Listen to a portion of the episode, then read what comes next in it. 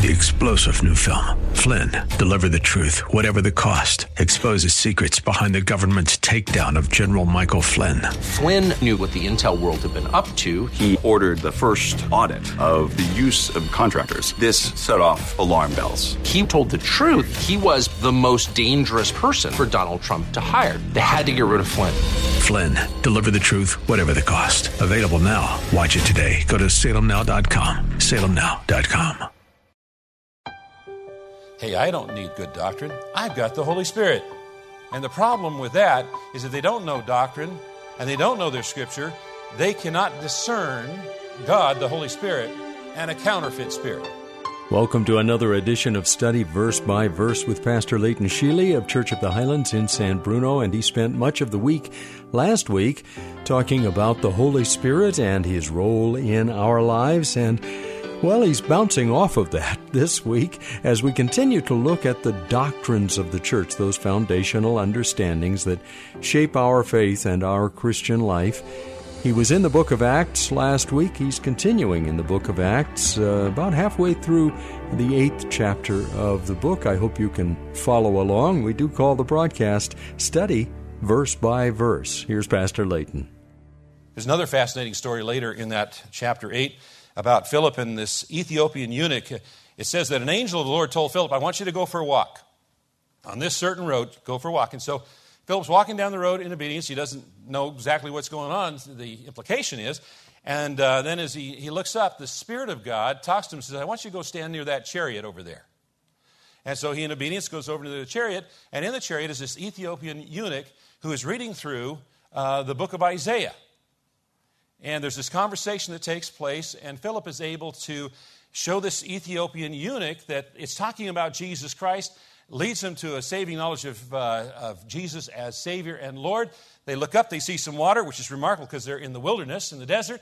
And the Ethiopian says, Is there any reason why I can't be baptized? And Philip says, No, let's do it. And they go over, and uh, the baptism takes place. And then Philip gets teleported miles away to Azotus. Remarkable story because you've got uh, Philip at first being told by an angel, and he does that with obedience, and then he's led by the Holy Spirit, and then he's teleported 20, 30, 40, 50 miles, whatever it was, from where he was. You know, I've heard stories of people being teleported, and uh, I take it with a grain of salt, a bit of skepticism, not because it can't happen, because God can do anything, and there is a precedence here. If it's with skepticism, it's usually because I'm wondering about the source. But God can do anything. That Ethiopian eunuch took the gospel back to Ethiopia, and Ethiopia has been one of the strongholds of Christianity throughout the centuries. Remarkable story. And then in Acts chapter 9, Jesus confronts Saul on the road to Damascus. He loses his sight. He goes into Damascus. Jesus assigns Ananias, not the same one as chapter 5, another Ananias to go and meet with him. Ananias says, I've heard about this guy. I don't want anything to do with him. I prefer not to meet Saul. Verse 15, but the Lord said to him, Go, for he's a chosen instrument of mine to carry my name before the Gentiles and kings and the children of Israel, for I will show him how much he must suffer for the sake of his name. So Ananias departed and entered the house, and laying his hands on him, he said, Brother Saul, the Lord Jesus, who appeared to you on the road by which you came, has sent me so that you may regain your sight and be filled with the Holy Spirit. And immediately something like scales fell from his eyes, and he regained his sight, and then he arose and was baptized. That Saul became the Apostle Paul, filled with the Holy Spirit. And then in chapter 10, there's a story of Cornelius, this godly Gentile who was praying. And he saw in a vision uh, instructions, and so he, he sent to another city asking if Peter would come and visit. Peter came as requested.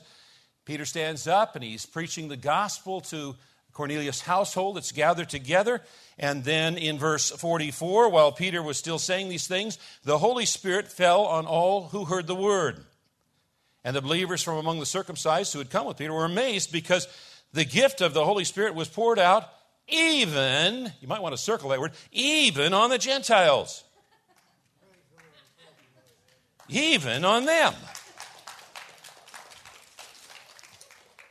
For they were hearing them speaking in tongues and extolling God, glorifying God. And Peter declared, Can anyone withhold water for baptizing these people who've received the Holy Spirit just as we have? You also might want to circle just as we have. And he commanded them to be baptized in the name of Jesus Christ. Now, for us to appreciate what's going on here, we have to understand that the early church was entirely Jewish. And the Jewish people have been conditioned through generations to think that God was only interested in Jewish people. And they come into this place, they preach the gospel, and the Gentiles, the same thing happens to them as happened to the first believers in Acts chapter 2. This, this created such controversy that the church leaders had to get together and discuss it in Acts chapter 15 and figure out how to accommodate these Gentiles who are coming to faith in Jesus Christ as their Savior and Lord. And one of the facts that helped those church leaders accept the fact that salvation was also for the Gentiles was this event that took place in Acts chapter 10 at Cornelius' house, where the things that had happened in Acts chapter 2 to them were repeated among the Gentiles. Chapter 13. Now there were at the church of Antioch prophets and teachers Barnabas, Simeon, who was called Niger, Lucius of Cyrene, Manaen, longtime friend of Herod the Tetrarch, and Saul. And while they were worshiping the Lord and fasting, the Holy Spirit said, Set apart for me Barnabas and Saul for the work to which I have called them. And then after fasting and prayer, they laid hands on them and sent them off. The Holy Spirit said, said, you know, I went through a number of reputable rotation, uh, uh, translations, and they all used the word said. So I got curious and went back to the original language of Greek, and you know what it, it says? Said. the Holy Spirit said. He spoke. Was it audible? You could hear it with your ears. Was it, was it uh, spiritual? You could hear it in your soul. Whatever it was, they heard the Spirit speak. And he said, Separate Barnabas and Saul for me. Later in that same chapter, verse 8, Elymas the magician, that's the meaning of his name, opposed them, seeking to turn the proconsul away from the faith. But Saul, who was also called Paul, filled with the Holy Spirit, there it is again, looked intently at him and said, You son of the devil, you enemy of all righteousness, full of deceit and villainy, will you not stop making crooked the straight paths of the Lord? And now, behold, the hand of the Lord is upon you, and you'll be blind and unable to see the sun for a time. And immediately mist and darkness fell upon him, and he went about seeking people to lead him by the hand. He lost his vision. Now, it was not the curse of Paul that brought blindness upon him, and that's made clear in verse 11 where it says it was the hand of the Lord. But Paul was so filled with the Holy Spirit that he was accurately able to ascertain the intentions of the Lord and declare them before they actually happened chapter 19. And it happened that while Apollos was at Corinth, Paul passed through the inland country and came to Ephesus, and they found some disciples. And he said to them, Did you receive the Holy Spirit when you believed? And they said, No, we've not even heard that there is the Holy Spirit. And he said, Well, into what then were you baptized? They said, Into John's baptism. And Paul said, John baptized with a baptism of repentance, telling the people to believe in the one who was coming after him, that is Jesus. On hearing this, they were baptized in the name of the Lord Jesus. And when Paul had laid his hands on them, the Holy Spirit came on them, and they began speaking in tongues and prophesying. They had not even heard that there was a Holy Spirit. You know, some preachers don't mention the Holy Spirit, and they avoid the subject for various reasons. In some cases, they don't know the Holy Spirit. And when you think about the implications of that, it's distressing. And in other cases, they're afraid. They like their little church, they like the way it's going, and if God got involved in their church, He could mess all of their plans up. And so they avoid talking about the Holy Spirit. They don't teach about the Holy Spirit. As a result, their congregations don't even know that there is a Holy Spirit. And as a result of that, they are missing out on the blessings of the fullness of God's provision and blessing in their life. Acts chapter 20, verse 28. Paul has called together the elders of the church. He says, Keep watch over yourselves and all the flock of which the Holy Spirit has made you overseers. Be shepherds, meaning pastors, of the church of God, which he bought with his own blood. Notice, the Holy Spirit has made you overseers. In a true Christian church, it is the Holy Spirit who appoints and anoints overseers or leaders. And they are called to shepherd God's flock. And a shepherd leads and feeds and protects the sheep. In the New Testament, the words pastor, elder, and overseer are all referring to the same group of people.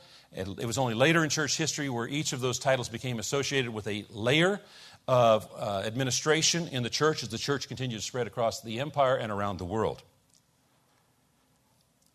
Now, the Holy Spirit was present at the beginning of the church, Acts chapter 2. And the scriptures tell us that he is going to be present when the final chapter comes to pass. I'm talking about Revelation's final chapter because it says there, the Spirit and the bride say, Come.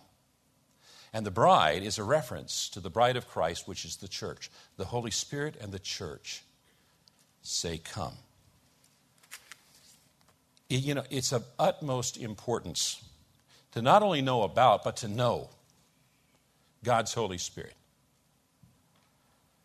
Because it's only by God's Holy Spirit that we can be led and empowered to fulfill the ministry to which we have been called. And I want to point out two extremes that are both dangerous. One extreme is a person thinking, hey, I've got great doctrine, I know my scriptures, I don't need the Holy Spirit. Go ahead, ask me any question, I can give you the answer.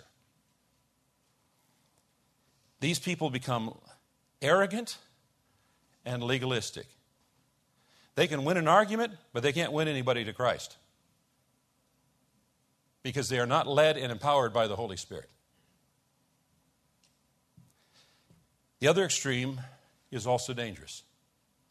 Hey, I don't need good doctrine. I don't need the scriptures. I've got the Holy Spirit. I just follow the leading of the Holy Spirit. And the problem with that is that they don't know doctrine and they don't know their scripture, they cannot discern between the Holy Spirit, God, the Holy Spirit, and a counterfeit spirit. And I know way too many people that are being led around convinced they are following the leading of the Holy Spirit when in fact they are following a counterfeit spirit. We need good doctrine. We need to be in our scripture. And we need the Holy Spirit to lead us and empower us for the ministry that Jesus Christ has called us to. Amen.